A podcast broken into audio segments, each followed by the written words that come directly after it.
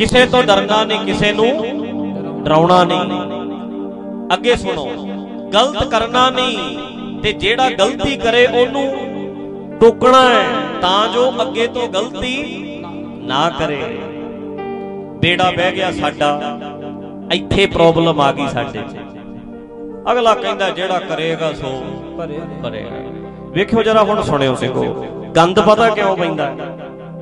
ਖਲਾਰਾ ਪਤਾ ਕਿਉਂ ਪੈਂਦਾ ਹੈ? ਇੱਥੇ ਦਾ ਸਿਸਟਮ ਖਰਾਬ ਪਤਾ ਕਿਉਂ ਹੋਇਆ ਹੈ? ਇਸ ਕਰਕੇ ਹੋਇਆ ਹੈ। ਅਸੀਂ ਆ ਸ਼ਬਦ ਜਿਹੜਾ ਗੁਰੂ ਸਾਹਿਬ ਨੇ ਕਿਹਾ ਇਹਨੂੰ ਮੰਨਿਆ ਨਹੀਂ। ਭੈ ਕਾਹੂ ਕੋ ਦੇਤ ਨਹਿ ਨਹਿ ਭੈ ਮਾਨਤ। ਆਨ ਕਿਸ ਤੋਂ ਡਰਨਾ ਨਹੀਂ, ਕਿਸੇ ਨੂੰ ਡਰਾਉਣਾ ਨਹੀਂ।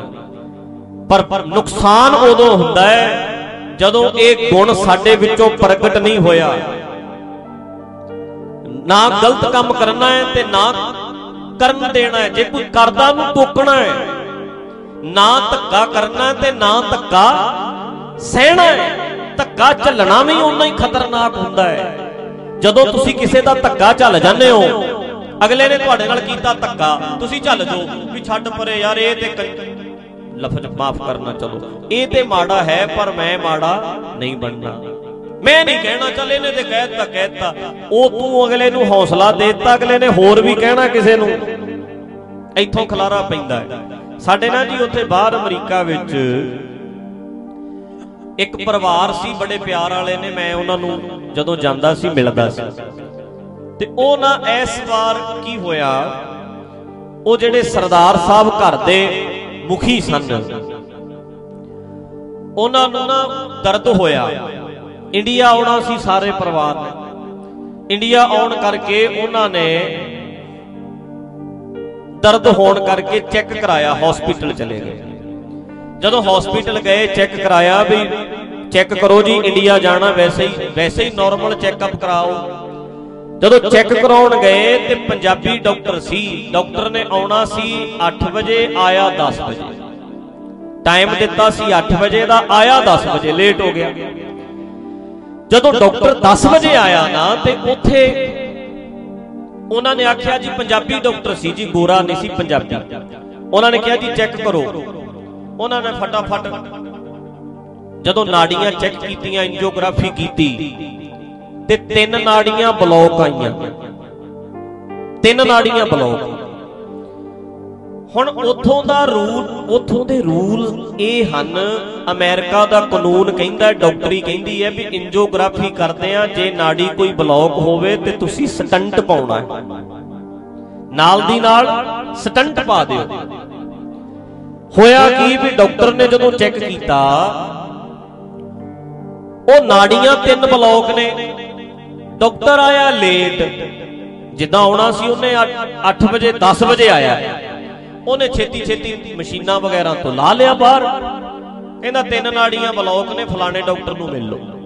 ਤਿੰਨ ਹੀ ਬਲੌਕ ਨੇ 95% ਹਾਰਟ ਹੈ ਜਿਹੜਾ ਬਲੌਕ। ਹੈ ਚਲੋ ਜੀ, ਅਗਲੇ ਫਟਾਫਟ ਦੂਜੇ ਡਾਕਟਰ ਕੋਲ ਗਏ ਤੇ ਦੂਜੇ ਡਾਕਟਰ ਨੇ ਰਿਪੋਰਟਾਂ ਵੇਖੀਆਂ। ਉਹਨ ਉਹ ਵੀ ਪੰਜਾਬੀ ਸੀ, ਉਹਨੇ ਜਾਣਾ ਸੀ ਹੌਲੀਡੇ ਛੁੱਟੀਆਂ ਕੱਟਣ। ਘੁੰਮਣ ਫਿਰਨ ਜਾਣਾ ਸੀ। ਅਗਲੇ ਡਾਕਟਰ ਨੇ, ਦੂਜੇ ਡਾਕਟਰ ਨੇ। ਉਹ ਜਦੋਂ ਦੂਜੇ ਡਾਕਟਰ ਕੋਲ ਗਏ ਐ, ਤੇ ਉੱਥੇ ਉਹ ਨਾ ਜਦੋਂ ਕਹਿੰਦੇ ਵੀ ਦੱਸੋ, ਉਹ ਕਹਿੰਦਾ 95% ਹਾਰਟ ਬਲੌਕ ਹੈ। ਤੇ ਸਰਦਾਰ ਸਾਹਿਬ ਦੱਸੋ ਫਿਰ ਕਿਵੇਂ ਕਰੀਏ? ਡਾਕਟਰ ਦਾ ਫਰਜ਼ ਪਤਾ ਕੀ ਬਣਦਾ ਸੀ? ਵੀ ਰਿਸਕ ਨਹੀਂ ਲੈ ਸਕਦੇ। ਅੱਜ ਹੀ ਆਪਰੇਸ਼ਨ ਕਰਾਂਗੇ ਜਾਂ ਕੱਲ ਕਰਾਂਗੇ। ਤੇਰਾ ਹਾਲਤ ਬਹੁਤ ਬੁਰੀ ਹੈ। ਡਾਕਟਰ ਨੇ ਜਾਣਾ ਛੁੱਟੀਆਂ ਕੱਟਣ। ਉਹ ਵੀ ਚਾਹੁੰਦਾ ਵੀ ਮਾੜਾ ਜਿਹਾ ਟਾਲ ਦਵੇ। ਇਹ ਵੀ ਕਹਿ ਦੇ ਤੇ ਮੈਂ ਤੇ ਪਹਿਲਾਂ ਹੀ ਤਿਆਰ ਸੀ ਡਾਕਟਰ ਦਾ ਤੇ ਮਨ ਹੀ ਨਹੀਂ ਸੀ ਕਰਦਾ। ਉਹਨੇ ਪੁੱਛ ਲਿਆ ਵੀ ਸਰਦਾਰ ਸਾਹਿਬ, ਕਿਵੇਂ ਜੇ ਲੱਗਦਾ ਹੈ? ਤੇ ਸਰਦਾਰ ਸਾਹਿਬ ਦਾ ਕਿੱਥੇ ਜੀ ਕਰਦਾ ਹੈ ਆਪਣਾ? ਆਪਣੇ ਸਰੀਰ ਨੂੰ ਬਾਈਪਾਸ ਸਰਜਰੀ ਹੋਣੀ ਹੈ। ਓਪਨ ਸਰਜਰੀ ਹੋਣੀ ਹੈ ਪੂਰਾ ਬਾਈਪਾਸ ਹੋਣਾ ਹੈ। ਤੇ ਉਹਨਾਂ ਨੇ ਕੀ ਕੀਤਾ? ਉਹ ਕਹਿੰਦੇ ਬਈ ਕਿਵੇਂ ਮੈਂ ਫਿਰ? ਉਹ ਕਹਿੰਦੇ ਵੀ ਮੇਰਾ ਤੇ ਸਰਦਾ ਹੀ ਹੈ ਜੀ ਡਾਕਟਰ ਸਾਹਿਬ, ਚੰਗਾ ਭਲਾ ਮੈਨੂੰ ਕੀ ਹੋਇਆ? ਕਹਿੰਦਾ ਠੀਕ ਹੈ ਠੀਕ ਹੈ, ਬਸ ਤੁਸੀਂ ਚੰਗੇ ਭਲੇ ਹੋ ਤੇ ਆਪਾਂ ਇਹ ਕਰਾਂਗੇ, ਫਿਰ 5-7 ਦਿਨ 7 ਦਿਨ ਬਾਅਦ ਬੁਲਾ ਲਿਆ। ਕਹਿੰਦੇ ਫਿਰ ਆ ਜਿਓ, ਆਪਾਂ ਫਿਰ ਵੇਖਦੇ ਆ ਕਿਵੇਂ ਕਰਨਾ ਹੈ। ਉੱਥੇ ਦਾ ਰੂਲ ਇਹ ਕਹਿੰਦੇ ਆ ਅਮਰੀਕਾ ਦੇ ਕਿ ਡਾਕਟਰ ਲਿਖੇ ਡਾਕਟਰ ਲਿਖੇ, ਲਿਖਾ ਕੇ ਲਵੇ ਮਰੀਜ਼ ਤੋਂ ਵੀ ਮੈਂ ਆਪਰੇਸ਼ਨ ਨਹੀਂ ਕਰਾਉਂਦਾ। ਉਹਨੇ ਲਿਖਾਇਆ ਹੈ ਨਹੀਂ। ਡਾਕਟਰ ਕਾਲਾ ਸੀ, ਪੰਜਾਬੀ, ਪਹਿਲਾ ਵੀ ਪੰਜਾਬੀ, ਦੂਜਾ ਵੀ ਪੰਜਾਬੀ। ਉਹਨੇ ਲਿਖਾਇਆ ਹੈ ਨਹੀਂ। ਸਰਦਾਰ ਸਾਹਿਬ ਘਰ ਨੂੰ ਆ ਗਏ। ਰਾਤ ਪਈ ਲੰਗੀ ਸਵੇਰੇ 4 ਵਜੇ ਜਾਨ ਨਿਕਲ। ਗਈ ਅਟੈਕ ਹੋ ਗਿਆ ਡੈਥ ਹੋ ਗਈ। ਮੈਂ ਇਦਾਂ ਪਰਿਵਾਰ 'ਚ ਆ ਸਾਰੀ ਕਹਾਣੀ ਸੁਣੀ। ਮੈਂ ਕਿਹਾ, ਅੱਛਾ ਇਦਾਂ ਹੋਈ ਮੌਤ ਕਹਿੰਦੇ ਆ ਮੈਂ ਕਿਹਾ, ਫਿਰ ਤੁਸੀਂ ਕੀ ਕੀਤਾ? ਕਹਿੰਦੇ, ਕਰਨਾ ਕੀ ਸੀ ਜੀ? ਵੀ ਚਲੋ, ਅਸੀਂ ਆਖਿਆ ਵੀ ਚਲੋ, ਛੱਡੋ। ਆ ਆ ਨੋਟ ਕਰਿਓ ਗੱਲ ਤੁਸੀਂ। ਆ ਪੁਆਇੰਟ ਨੋਟ ਕਰਿਓ। ਉਹ ਕਹਿੰਦੇ ਵੀ ਅਸੀਂ ਕਿਹਾ ਵੀ ਛੱਡੋ। ਮੈਂ ਕਿਹਾ, ਜੇ ਕੋਈ ਗੋਰੇ ਹੁੰਦੇ, ਫਿਰ ਉਹ ਕੀ ਕਰਦੇ? ਕਹਿੰਦੇ, ਉਹ ਤੇ ਸੂ ਕਰ ਦਿੰਦੇ। ਉਹ ਤੇ ਡਾਕਟਰ ਨੂੰ ਕਟਹਿਰੇ 'ਚ ਖੜਾ ਕਰਦੇ। ਉਹ ਤੇ ਮਿਲੀਅਨ ਡਾਲਰ ਮਿਲਨੇ ਸੀ ਉਸ ਫੈਮਿਲੀ ਨੂੰ ਤੇ ਡਾਕਟਰਾਂ ਦੀ ਨੌਕਰੀ ਜਾਣੀ ਸੀ।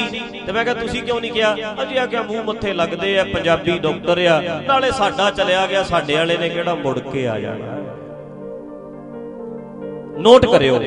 ਤੇ ਮੈਂ ਉਹਨਾਂ ਨੂੰ ਇਹ ਗੱਲ ਬਿਠਾ ਕੇ ਕਹੀ ਮੈਂ ਕਿਹਾ ਭਾਵੇਂ ਪੈਸਾ ਤੁਸੀਂ ਨਾ ਲੈਂਦੇ, ਪਰ ਗਿਲਟੀ ਫੀਲ ਕਰਾਓ ਉਸ ਡਾਕਟਰਾਂ ਨੂੰ, ਦੋਨਾਂ ਨੂੰ।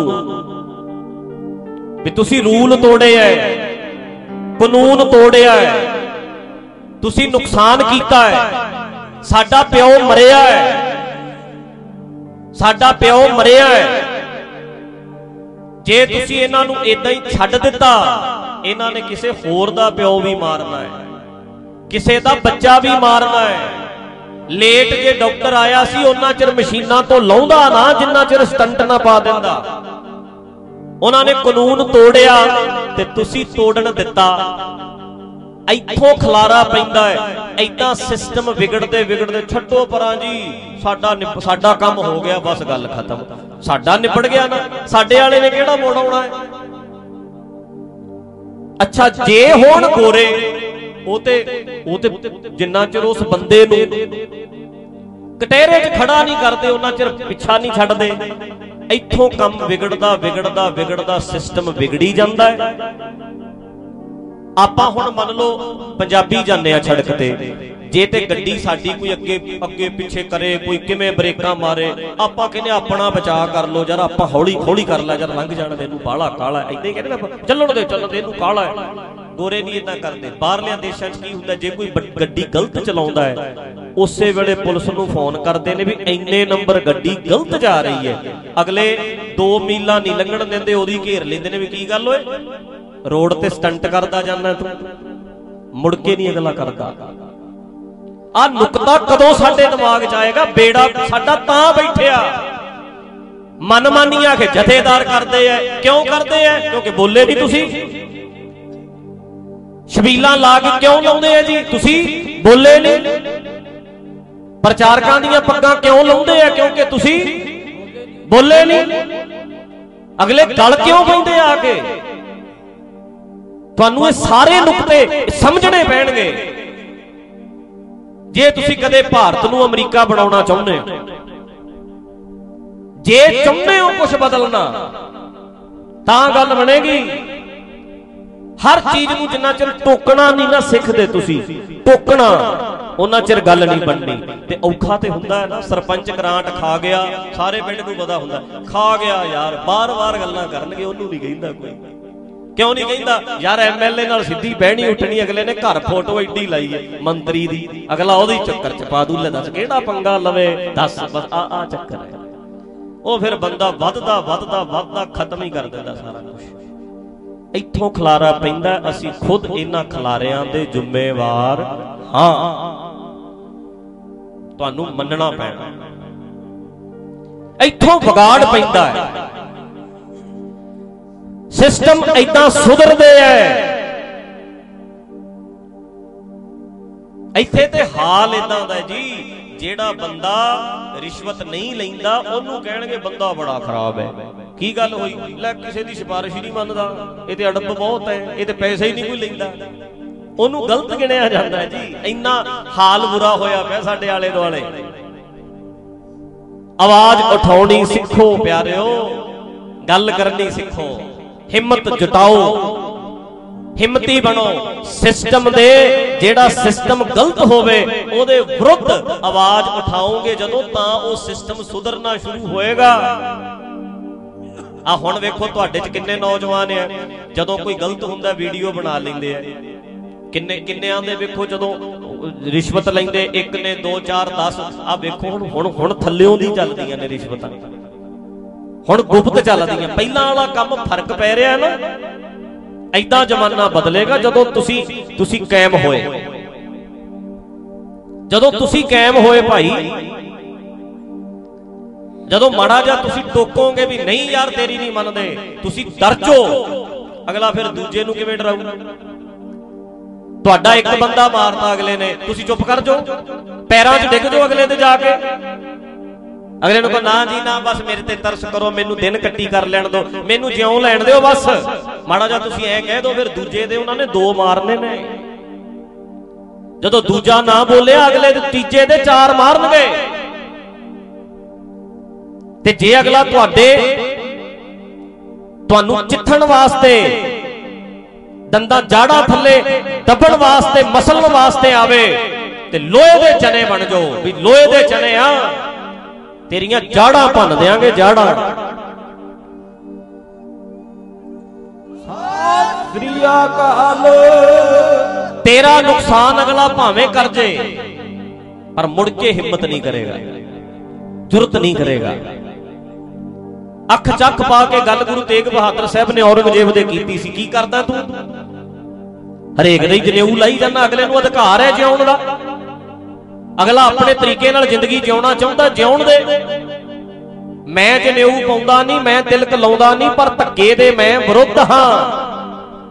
ਤੇ ਗੁਰੂ ਤੇਗ ਬਹਾਦਰ ਸਾਹਿਬ ਦੇ ਆਵਾਜ਼ ਉਠਾਉਣ ਕਰਕੇ ਕਈ ਬੰਦਿਆਂ ਵਿੱਚ ਹਿੰਮਤ ਆ ਗਈ ਫਿਰ। ਸਾਡਾ ਬੇੜਾ ਐਦਾਂ ਗਰਕਦਾ ਹੈ, ਜਦੋਂ ਅਸੀਂ ਕਹਿੰਦੇ ਆ ਕਿ ਛੱਡ ਪਰੇ ਯਾਰ। ਸਾਡੇ ਡਾਕਟਰੀ ਸਿਸਟਮ ਇਦਾਂ ਨਹੀਂ? ਇੱਥੇ ਦਾ ਡਾਕਟਰੀ ਸਿਸਟਮ ਐਦਾਂ ਹੀ ਵਿਗੜ ਗਿਆ ਨਾ ਬਸ। ਬਾਹਰਲਿਆਂ ਦੇਸ਼ਾਂ 'ਚ ਨਹੀਂ। ਕਈ ਵਾਰੀ ਤੇ ਮਨ ਨਾ ਕਾਲਾ ਪੈ ਜਾਂਦਾ ਉੱਥੇ ਜਦੋਂ ਜਾਓ ਡਾਕਟਰ ਕੋਲ। ਤੇ ਅਗਲਾ ਨਾ ਜੀ, ਇੱਕ ਘੰਟਾ ਲਾ ਦਿੰਦਾ। ਤੁਸੀਂ ਤੇ ਇੰਨੀ ਗੱਲ ਪੁੱਛੀ ਹੈ ਵੀ ਮੇਰੇ ਨਾ ਨਜਲਾ ਹੋ ਗਿਆ, ਅਲਰਜੀ ਹੋ ਗਈ। ਉਹ ਇੱਕ ਘੰਟਾ ਇੱਕ ਮਰੀਜ਼ ਤੇ ਲਾ ਦਿੰਦਾ ਮਰੀਜ਼ ਅੱਕ ਜਾਂਦਾ ਡਾਕਟਰ ਨਹੀਂ ਅੱਕਦਾ। ਮਰੀਜ਼ ਬੈਠਾ ਹੁੰਦਾ ਡਾਕਟਰ ਖੜਿਆ ਹੁੰਦਾ ਹੈ। ਦੱਸੋ ਜੀ ਆ ਵੀ ਦੱਸੋ ਆ ਵੀ। ਭਾਈ, ਇੰਨਾ ਕੁਝ ਕਿਉਂ ਪੁੱਛਦਾ ਹੈ? ਤੇ ਡਾਕਟਰ ਗੋਰੇ ਕਹਿਣਗੇ, ਜੇ ਗਲਤ ਦਵਾਈ ਦੇਤੀ, ਤੂੰ ਕਟਹਿਰੇ 'ਚ ਖਿਲਾਰ ਲੈਣਾ ਮੈਨੂੰ। ਨਿੱਕੀ ਤੋਂ ਨਿੱਕੀ ਚੀਜ਼ ਚੈੱਕ ਕਰ ਕਰਕੇ ਕਰ ਕਰਕੇ ਵੀ ਪਤਾ ਹੈ, ਅਗਲੇ ਕਾਇਮ ਨੇ ਅਗਲੇ ਸਵਾਲ ਕਰਨਗੇ।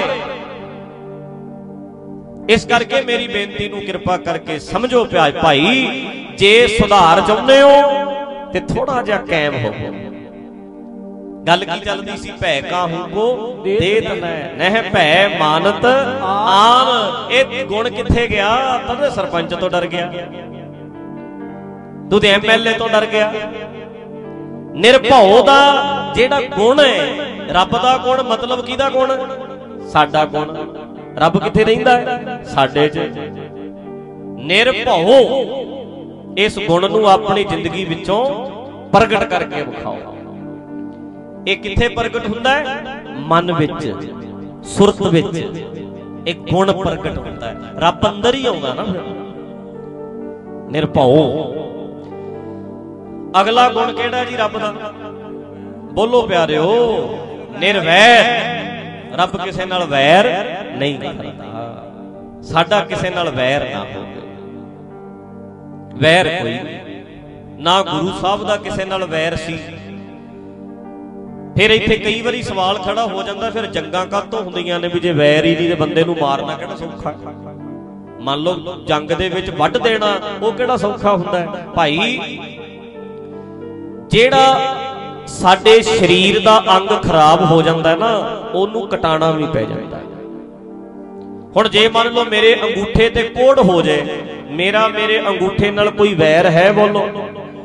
ਵੈਰ ਤੇ ਕੋਈ ਨਹੀਂ, ਪਰ ਡਾਕਟਰ ਕਹਿੰਦਾ ਵੀ ਇਹਨੂੰ ਕੱਟਣਾ ਪੈਣਾ ਫੇਰ। ਵੈਰ ਕੋਈ ਨਹੀਂ, ਪਰ ਆਪਰੇਸ਼ਨ ਕਰਾ ਕੇ ਕਟਾਣਾ ਪੈ ਜਾਂਦਾ ਹੈ। ਕਿਉਂ ਭਲਾ ਕਟਾਣਾ ਪੈਂਦਾ ਹੈ? ਕਿਉਂਕਿ ਮੇਰੇ ਬਾਕੀ ਸਾਰੇ ਸਰੀਰ ਨੂੰ ਕੋੜ ਨਾ ਹੋ ਜੇ ਇਸੇ ਤਰ੍ਹਾਂ ਜਿਹੜੇ ਬੰਦੇ ਸਮਾਜ ਵਿੱਚ ਇਦਾਂ ਦੇ ਆਏ, ਮੇਰੇ ਗੁਰੂ ਸਾਹਿਬ ਨੇ ਤਲਵਾਰ ਨਾਲ ਵੀ ਝਟਕਾ ਦਿੱਤੇ। ਕਿਉਂ? ਕਿਉਂਕਿ ਕਹਿੰਦੇ ਇਹ ਜੇ ਨਾ ਝਟਕਾਏ, ਤੇ ਸਾਰੇ ਸਮਾਜ ਨੂੰ ਖਰਾਬ ਕਰ ਦੇਣਗੇ। ਇਹ ਸਮਾਜ ਨੂੰ ਖਰਾਬ ਕਰ ਦੇਣਗੇ। ਜਿਹੜੇ ਚੜ ਕੇ ਆਏ ਧੱਕਾ ਕਰਨ ਕਰਦੇ ਰਹੇ, ਉਹ ਉਹਨਾਂ ਦਾ ਆਪਰੇਸ਼ਨ ਕੀਤਾ ਹੈ। ਇਹੋ ਜਿਹੇ ਬੰਦਿਆਂ ਨੂੰ ਸਮਾਜ 'ਚ ਰਹਿਣ ਦਾ ਕੋਈ ਹੱਕ ਨਹੀਂ, ਜਿਨ੍ਹਾਂ ਨੇ ਸਮਾਜ ਨੂੰ ਗੰਧਲਾ ਕਰ ਦੇਣਾ ਹੈ। ਇਹਨਾਂ ਦਾ ਸਮਾਜ ਨੂੰ ਨੁਕਸਾਨ ਹੋ ਰਿਹਾ ਹੈ। ਇਹ ਰੱਬ ਦਾ ਗੁਣ ਪੈਦਾ ਕਰ।